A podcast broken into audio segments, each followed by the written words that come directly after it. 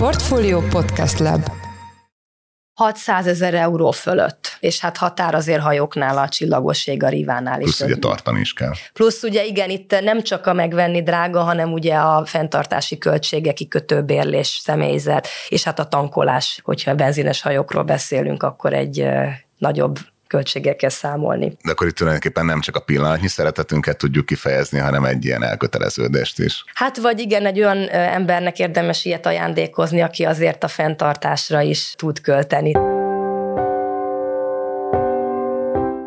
Mindenkit üdvözlünk, ez a Portfolio Checklist luxusiparral foglalkozó különkiadása, a Hype harmadik műsora. Már az előző epizódban elspoilereztük, hogy jövünk még egy adással idén, amiben kifejezetten a karácsony lesz a fókuszban. Így a mai adásban szó lesz luxus karácsonyi ajándékokról, azok nem csak kellemes részéről, hanem potenciális adóvonzatáról, és beszélünk még az ünnepek okán, de nem feltétlenül ezt kapcsolódóan a szupergazdagok adományozási kultúrájáról is. Szokás szerint itt van velünk Orbó Kilona, luxusipari szakértőnk, a BDO Magyarország ügyvezető ügyvezetője. Hello! Szia, üdvözlöm a hallgatókat! Kezdjük is ott, hogy mik most a legmenőbb karácsonyi luxus ajándékok, milyen trendeket látsz egyetem, hol van ugye a belépő szintje a, a luxusnak? Igen, szerintem fontos azt azért tisztázni, hogy a karácsony alapvetően a szeretetnek az Persze. ünnepe, amit ugye nem pénzben mérnek, de mivel ez egy luxusipari műsor, most ezért lesz szó a luxusipari ajándékokról. Hogyha belépő szintről beszélünk, akkor ugye a luxusiparnak már a korábbi adásokban is mondtuk, hogy ugye van egy olyan része, ami kifejezett kifejezetten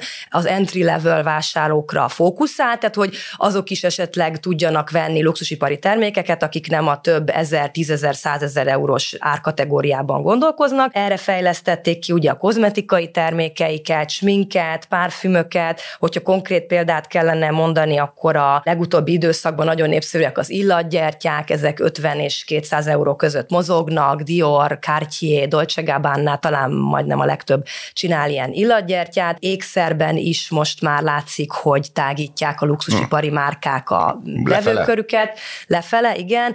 Tehát, de hogyha visszagondolunk egy korábbi filmre, a Breakfast at Tiffany-ra, ugye ott Audrey Hepburn a barátjával ment be a Tiffany-ba, aki nem egy tehetős úriember volt, hogy hát szeretne mégiscsak valamit ott vásárolni, azt hiszem 10 dollárjuk volt. Az eladó nagyon kedvesen mondta, hogy hát ezért gravírozni tudnak, de most a Tiffany-nál azt hiszem, hogy talán a legalacsonyabb ajándék az amúgy 50 dollár, ez pedig pedig egy ezüst könyvjelző. Ez egy már egy vásárló értéken, nagyjából ott van, mint amikor a film. Hát valószínűleg nem ötszöröződött, de... Hát igen, lehet, hogy azért az most, hogyha nettó jelenértéket számítunk, akkor, akkor, ez, akkor ez körülbelül ott van, illetve a kártyénak is a több ezer, tízezer, százezer eurós ékszerei között most már megjelent egy 395 hmm. dolláros karkötő is, úgyhogy ezek azt gondolom, hogy ilyen belépő szintű ajándékok lehetnek itt karácsonyra, ezekbe is szerezhetők. És gondolom ezeket boltban, illetve online is meg lehet szerinted vásárolni, és még megjönnek még karácsony előtt? Ezek azt gondolom megjönnek, mert a márkáknak a honlapjain ezeket meg Aha. tudjuk rendelni, illetve több olyan online piactér van, ami kifejezetten ugye luxusipari termékekkel foglalkozik. Én azt gondolom, hogy most még ezek meg tudnak jönni. Ugye, ahogy te is mondtad, a karácsonykor nem feltétlenül a pénzzel kell kifejezni a szeretetünket, de hogyha valaki mégis ezt tenné, és magasabb kategóriában gondolkodik, akkor lehet-e valahogy azt rendszerezni, hogy a különböző a szektorokban mire gondolhat, vagy mifele kacsingathat? Igen, ugye múltkori adásban említettük, hogy a teljes luxusiparnak a mérete az kb. 1500 milliárd euróra becsülik 2023-ra, ez még csak egy becslés, ez fontos, ami ugye több szektorból áll. Én most egy olyan listát hoztam ide a karácsonyi ajándék javaslatokkal, ami a legtöbb szektorból próbál valamilyen javaslatot mondani. Az azért fontos, hogy olyan termékeket néztem, amik még a fa alá berakhatóak, tehát nem azokat, amik több éves, hónapos várólista van, és meg kell rendelni, hanem amik jelenleg most a piacon vannak, és esetleg, ha fizikailag nem is méretükből kifolyólag, de mégiscsak beférhetnek valahogy karácsonyig. Szerintem először fókuszáljunk a gyerekekre, mert azért alapvetően a gyerekek ajándékozásáról van szó, és hát a luxusipar az ő számukra is nyilván kínál termékeket, illetve ajándékokat. Itt egy pár érdekesebb példát hoztam, ha teljesen az újszülöttekre gondolunk, akkor a Diornak van most egy nagyon szép babakocsia, ez 6500 euró, kicsi Kicsit nagyobb gyerekeknél már ugye a plüss állatok is felmerülhetnek, itt a Louis Vuittonnak van jelenleg a piacon egy 20 ezer euró értékű plüss macia, amin rajta vannak a logók, ez egy kedves ajándék lehet. Illetve ugye nem szabad elfeledkezni szerintem a Swarovskival kirakott játékokról, itt aztán nagyon széles a skála, tehát vonatok, babák, hintalovak és mindenféle gyerekjátékot ki lehet rakni Swarovskival, ez 10 ezer euró fölötti, és hát határa csillagoség attól függ, a gyerek, Igen, ezeket jól kell ráragasztani, de ugye ilyen nagy normál autóknál is van, hogy Swarovskival kirakják, úgyhogy, úgyhogy ez a gyerekek körében is népszerű. De hogyha rátérünk a többi szektorra, akkor az első és legnépszerűbb szektor az általában ez a personal luxury goods szokott lenni, ezek ugye a divatmárkák, ékszerek, órák. Most ékszerekben én körülnéztem a piacon, sajnos az összes jelentősebb aukció a héten az lezajlott, tehát a Sotheby's és a Christie's-nél, hogyha nem vettünk részt, akkor ott lecsúsztunk sajnos. Így a boltba tudjuk megvenni, vagy ugye másodlagos piacon, azért itt is széles a skála. Ha órákat nézünk, akkor nekem az egyik személyes kedvencem talán a Patek Filip a története miatt, ez uraknak is, hölgyeknek is egy remek óra ajándék lehet, túl azon, hogy a svájci óraipar szent háromságának az egyik márkája a Patek Filip, ő az 1800-as évek közepe vége fele az első karóráját egy magyar hölgynek készítette el, úgyhogy emiatt a történet miatt szerintem ez hölgyeknek is egy remek ajándék. Ő Kosovic grófnő volt. Na most a Patek Filipnél azért tudunk venni boltban órát, de nagyon népszerű modelleket már nem tudjuk beszerezni, arra több éves várólista van, de a másodlagos piacon ott vannak. Ez nem azt jelenti, hogy használtak, hanem lehetnek azok teljesen vadonatújak, csak emiatt, mert most a másodlagos piacon vannak, jóval drágább az értékük, akár kétszeres is lehet a bolti árnál, tehát azért gondoljuk meg, hogy melyik modellt adjuk karácsonyra, illetve hát a luxusipart kedvelő hölgyek körében szerintem egy Hermész táskával nem lehet félrelőni, de itt semmiképpen se a boltba rohanjunk, mert ott biztos, hogy nagy valószínűséggel nem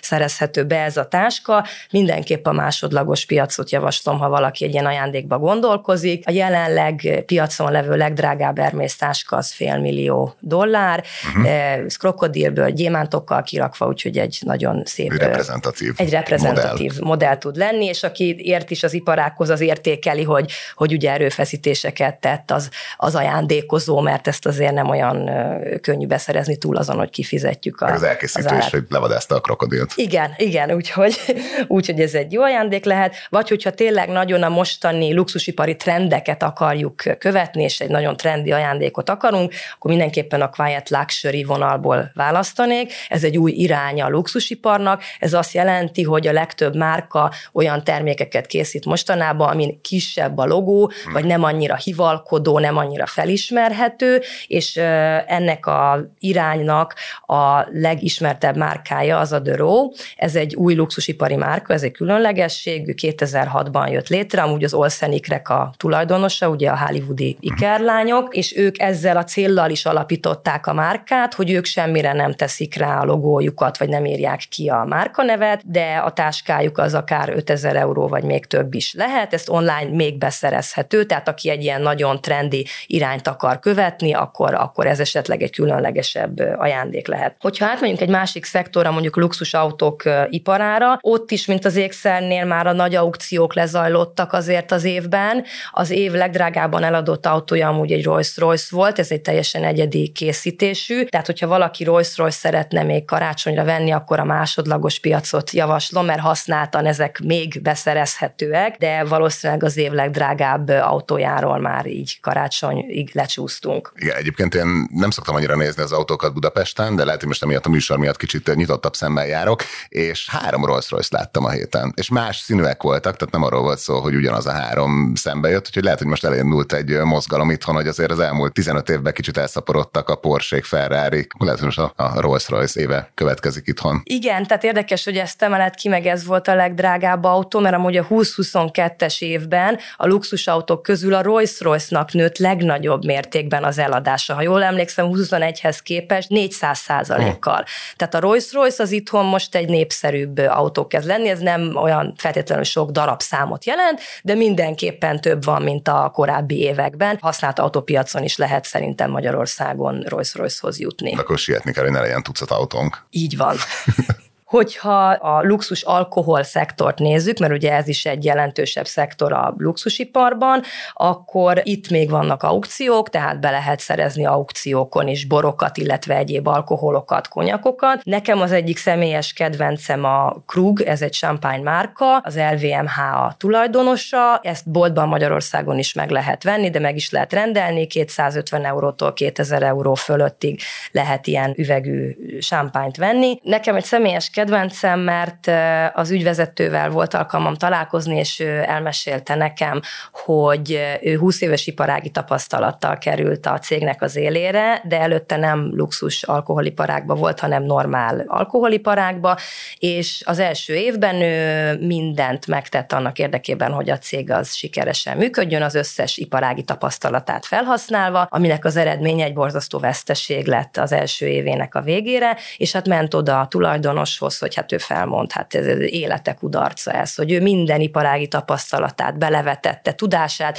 és ekkora veszteséget ért el. És a tulajdonos megnyugtatta, azt mondta neki, hogy ez teljesen rendben van, mert azt csináltad, amit eddig tanultál. Ezt a luxusiparban nem szabad. Itt minden máshogy működik. Úgyhogy felejts el mindent, és menj vissza a márkának a gyökereihez. És a hölgy ezt tette, mert ez egy hölgy, aki vezeti most jelenleg ezt a Krug márkát, és a következő évben már egy nagyon szép nyerességgel sikerült zárni az évet, úgyhogy nekem a személyes tapasztalat és, miatt. És mit mondott, hogy mi volt a, a kulcs, vagy ennyire nem ment a részletekbe? Az volt a kulcs, de nekem elárulta, hogy az volt a kulcs, hogy ugye a Krug család még mindig ott dolgozik a cégben, és elment hozzájuk, hogy, hogy, hogy segítsenek, hogy az alapító az vajon milyen szándékkal hozta létre a márkát, mi volt a célja. Még meg volt az alapító háza, felmentek a padlásra, és előkerült egy kézikönyv, az alapítónak a kézikönyve, amiben leírta ugye, hogy ő miért hozta létre a márkát, mik az értékek, és semmi más nem csinált Megi, a cégnek az ügyvezetője, mint követte az alapítónak az alapelveit. És ezáltal lett a márka egy év alatt nagyon profitábilis. Akkor ilyen marketing volt, vagy ilyen salesben? Most a titkokat nem árult el, hogy mi volt a könyvben, tehát azt, azt pontosan nem tudom,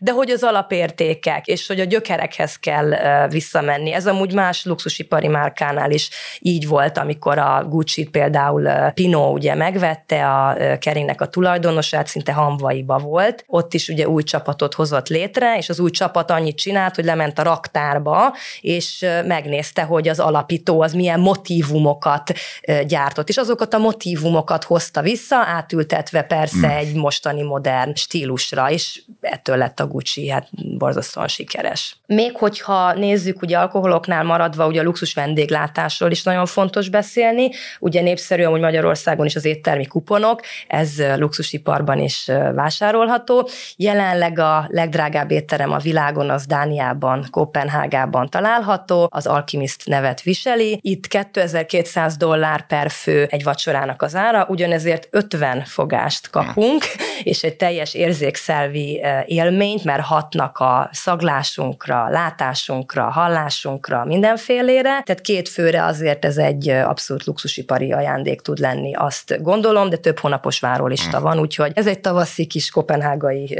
útnak a része tud lenni. A műtárgypiac is mindenképpen a luxusiparhoz tartozik, és nagyon fontos megemlíteni, és itt még abszolút beszerezhetőek a termékek, mert a magyarországi nagy aukciós házak is, és a külföldiek is kifejezetten karácsonyi műtárgy aukciókat hirdetnek meg, úgyhogy ha valaki ebben gondolkozik, ez abszolút egy jó, szép ajándék tud lenni, és még minden beszerezhető. Ugyan valószínűleg az idei évben eladott legdrágább festmény már nem überelhető, ez egy Picasso festmény volt, nő órával a címe egy szeretőjéről festette, ez 140 millió dollárért kelt el New Yorkban, amúgy nemrég novemberben. Valószínűleg ezt az értéket egyik karácsonyi aukción se fogják meghaladni, de, de azért meg lehet közelíteni. Elképesztő, hogy a műtárgypiac az rekordot rekordra halmoz az elmúlt időszakban, meg ahogy megjelentek az ázsiai befektetők, vagy ilyen ázsiai szupergazdagok, itt teljesen felrobbantak az árak. Igen, rengeteg ázsiai vevő van ezeken az aukciókon, és ők viszik följebb az árat.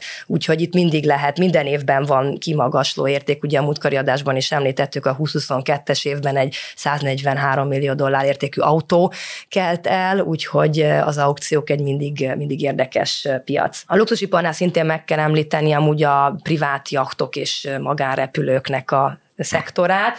Hát ez fizikailag nehezen fér be ugye a, a karácsonyfa alá, és itt azért nehéz példát mondani, vagy ajándékjavaslatot karácsonyig, mert nagyon hosszú hónapok vagy évek előkészítése még egy ilyen nagyon magas értékű vagyontárgyat be tudunk szerezni. Ezek is vannak használtan, lehet használtan ezekből választani. Nekem az egyik személyes kedvencem talán a Riva hajó, ez a motorcsónakok ferrari és az 50-es, 60-as évek Dolce Vitájának egy ikonikus szimbóluma. Ezek gyönyörű, egyedi fahajók, akvamarin türkis színnel díszítve, a kor leggyorsabb motorcsónakja volt, és hát legkedveltebb az akkori hírességek között, úgyhogy azt gondolom, hogy ez mindenképpen egy különleges ajándék, ez a használt piacon jelenleg is elérhető. És itt körülbelül milyen árban gondolkodhat aki? 600 ezer euró fölött, és hát határ azért hajóknál a csillagosség a rivánál Plusz is. Plusz ugye tartani is kell. Plusz ugye igen, itt nem csak a megvenni drága, hanem ugye a fenntartási költségek, kikötőbérlés, személyzet,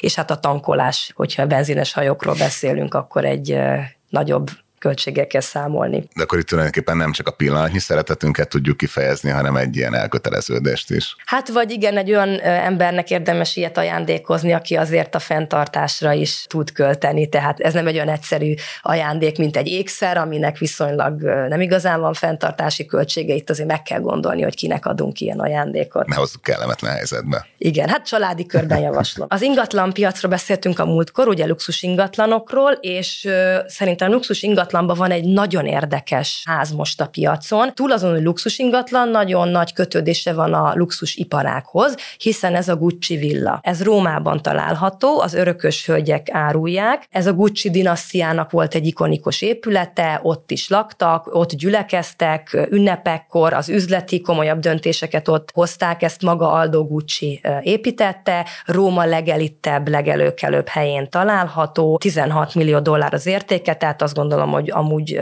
hogyha összehasonlítjuk mondjuk Ivana Trump New Yorki házával, még egy kedvezőbb árat is kapunk. Szerintem egy gyönyörű toszkán stílusú ingatlanról beszélünk, illetve két ingatlan is, mert van hozzá egy vendégház, úgyhogy ez szerintem abszolút egy érdekes ajándék lehet, hogyha valaki tényleg a luxusiparban gondolkozik, és ott akar ajándékozni. És könnyű hazatalálni, mert ugye minden út hát, Rómába. Így van, pontosan. Ezek az ajándékok, amikről most beszéltünk, ezek így hogy aránylanak a, a legnagyobb értékű, nyilvánosságra került karácsonyi ajándékokhoz? Hát úgy nagyon hasonló, tehát ugye vezetnek egy listát arról is, hogy mik voltak a valaha átadott legdrágább karácsonyi ajándékok. Ezek persze azok, amiről tudunk, amik ugye nyilvánosságra kerültek, lehet, hogy ennél vannak magasabb értékűek is, csak azok nem publikusak. Én most talán a top 5-öt említeném meg, hogy mi volt az öt legdrágább karácsonyi ajándék. A lista végével kezdeném, ötödik helyen a Beckham család szerepel, amikor is David Beckham feleségének, Viktoriának egy 3 millió dollár értékű karácsonyi ajándékot adott, ez három tételből állt, ugye felesége által nagyon kedvelt ermésztáska. Szerintem 3-1 millió dolláros pak. egy Rolls-Royce, illetve egy 2,4 millió dollár értékű gyönyörű gyémánynyaklánc. Következő a listán az szintén egy sztárpár, egy híres sztárpár ajándékozása. Richard Burton feleségének Elizabeth Taylornak, hát mi mást adhatott volna, mint ékszert. Ugye Elizabeth Taylor nagyon híres arról, hogy kedvelte az ékszereket, és egy Van Cleef Arpels gyémánt és rubint gyűrűt ajándékozott, aminek az értéke 4,2 millió dollár volt. Listánkon a legdrágább ajándékoknál harmadik helyen benne a nemrégiben átadott orosz oligarha a lánya egyetemi kezdésére New Yorkban egy 88 millió dollár értékű luxus lakást vásárolt, szintén karácsonyi ajándékban, ez egy 22 éves lánynak volt az ajándéka. Ők úgy döntöttek, hogy nem bérelnek az egyetem alatt. Ez ugye Magyarországon is mindig kérdés júniusban, hogy érdemes-e venni Budapesten, vagy bérelni. Igen, hát a kollégium itt szóba se jöhetett, Igen. és cserébe a hölgy kapott egy Central Parkra néző luxus ingatlant. Második és az első helyen is már a történelemre kell picit visszatekinteni. A második helyen egy amerikai bányászati örökösnő karácsonyi ajándéka szerepel 1908-ból.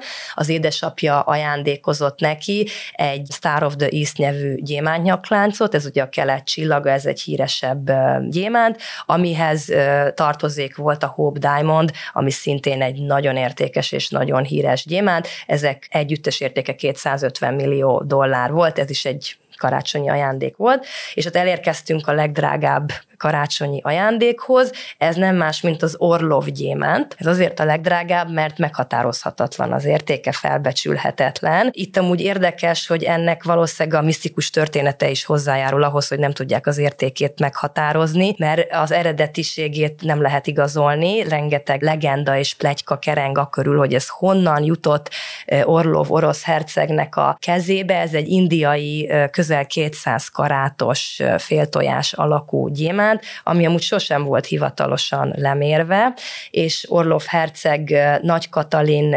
cárnőnek adta ezt hát karácsonyi ajándéknak, annak a reményében, hogy a megözvegyült cárné esetleg a felesége lesz. A cárné pedig hát az ajándékot elfogadta, de a házassági ajánlatot nem. Viszont a gyémánt bekerült az uralkodói jogarba, és most is ott van, ez a Kremlben látható, és ott pihem. Reméljük, hogy a Kreml jelenlegi ura az jó gazdája, vagy jó őrzője ennek a, ennek a tárgynak is. Ugye, hogyha kapunk egy karácsonyi ajándékot, akkor nyilván először jó esetben ugye az öröm érzetét kelti bennünk, de már csak a szakmádból adódóan is szeretnélek arról kérdezni, hogy ha valaki kap egy drágább karácsonyi ajándékot, akkor ebben mutathat-e érdeklődést az állam, hogy az adóhivatalon keresztül ő is örüljön egy kicsit? Hát igen, a világon ugye sokféle adó van, így az ajándékokat is van, ahol megadóztatják, vannak olyan országok, ahol igen, van, ahol nem. Hazánkban van ajándékozási illeték, de ami nagyon fontos belföldi átadás esetén. Ez a luxusipari termékeket mindenképpen érinti, hiszen a 150 ezer forint fölötti ingóság, illetve ingatlanra vonatkozik. A nem egyenes ági rokonok között zajlott ajándékozásra, tehát ugye a házastárs, testvér, örökbefogadott gyerek, stb. ők egyenesági rokonnak számítanak, de hogyha nem nekik adjuk, akkor bizony felmerül az ajándékozási illetékfizetési kötelezettség, és ennek mértéke nem is kevés, mert az ajándék tiszta értékének 18 százaléka, ingatlan esetében pedig 9 százalék, és szerintem fontos, hogy itt az ajándékozottat terheli az adófizetés kötelezettsége, tehát van a mondás ugye, hogy ajándéklónak ne nézd a fogát, de hát itt azért mégiscsak, ha luxusipari termékről van szó, meg kell kérdezni, hogy, hogy most ez pontosan mennyibe került, mert az ajándékozott kerülhet bajba, ugyanis neki kell 30 napon belül bejelenteni a NAV-hoz, hogy történt egy ilyen ajándék, vagy hát egy elegáns megoldása lehet annak, hogyha ugye az ajándékozó már tudja ezt a szabályt, és akkor ő esetleg rendezi ennek az adminisztrációs vagy adózási kötelezettségét. Viszont vannak olyan országok, ahol nincs ajándékozási illeték, ez nem is olyan messze Magyarországtól, egy szomszédos országunk Ausztriában például viszont már nincs ajándékozási illeték, úgyhogy ott ez mentes, ott egy bejelentési kötelezettség van. Így mindenképpen javaslom, hogy a luxus ajándékok az mindenképpen családon belül maradjanak. Vagy az átadása akkor nem Magyarországon történjen. Én nem akarok biztatni senkit semmire, de elmondtam a szabályokat. Szerintem egy témáról szeretnék ma beszélni, mert ha a karácsonyra gondolunk, akkor nyilván nem csak a ajándékok jutnak eszünkbe, hanem nagyon sok civil jótékonysági szervezet fog ilyenkor adománygyűjtő kampányba, és nem feltétlenül ehhez kapcsolódóan, tehát nem karácsonyi adományozásokról, de hogy így milyen mintákat látunk az ilyen szupergazdagok körében, kifejezetten a filantrópia területéről, Nyugat-Európában vagy az Egyesült Államokban. Igen, ugye ennek mélyebb kultúrája talán inkább tőlünk nyugatabbra található meg. Nemrégiben a, ugye a 93 éves Warren Buffett jelentette be, hogy végrendeletében vagyonának 99%-át azt ugye jótékony célra fogja fordítani. Ezt azzal indokolta, hogy semmi egészségügyi problémája nincs, de hát tisztában van vele, hogy már a hosszabbításban játszik, úgyhogy valamiről rendelkezni kell. És hát most ugye az üzlettárs, és vagy hát jobb keze, és meghalt igen, ugye Igen, igen, igen, igen, nemrég. Így két gyereke azért egy elég komoly örökségtől esik el, hiszen Warren Buffett ugye a kilencedik leggazdagabb ember, több mint 120 milliárd dolláros vagyonnal, de ha adakozásról vagy filantrópiára beszélünk, akkor az egyik legismertebb példa talán Andrew Carnegie, ugye az 1900-as évek elejéről beszélünk, ő volt a legkiemelkedőbb alakja, és az adakozásának a mértéke az még mindig példanélküli, hiszen az akkori csúcs vagyona neki 380 millió dollár volt, aminek 90%-át fordította a jótékonyságra, ez mai értékre átszámítva több mint 300 milliárd dollár. Ezt azért még senki se tudta túlhaladni. Ő ugye közel 3000 könyvtárat építetett, oktatásba fektetett, számos jótékonysági intézményt hozott létre, illetve van egy nagyon híres írománya is, a Gospel of Wells, egy nagyon jópofa kis cikk, ami a jótékonyság gazdaság felelősségéről szól, és ebben kifejtette ugye a gondolatait. Magyarországon azt gondolom, hogy ez még egy picit gyerekcipőben jár, bár szerencsére van itthon is több vagyonos magánszemély, aki az adakozást vagy a jótékonyságot fontosnak tartja. És azért is jó szerintem, hogy beszéltünk erről, mert akkor, hogyha valaki a, a drágább ajándékokért kattintott, de egy kórházi szárny lesz belőle, akkor azt gondolom, hogy társadalmilag is jól jártunk. Szépen köszönjük, hogy itt voltál. Ez volt a Hype utolsó idei adása, de terveink szerint jövőre is folytatjuk ezt a sorozatot. Orbó Ilona, luxusipari szakértőnk, a BDO Magyarország ügyvezetője volt a vendégünk. Köszönjük még egyszer, itt voltunk, és hát jó ünnepeket kívánunk neked. Köszönöm szépen, és kellemes ünnepeket mindenkinek.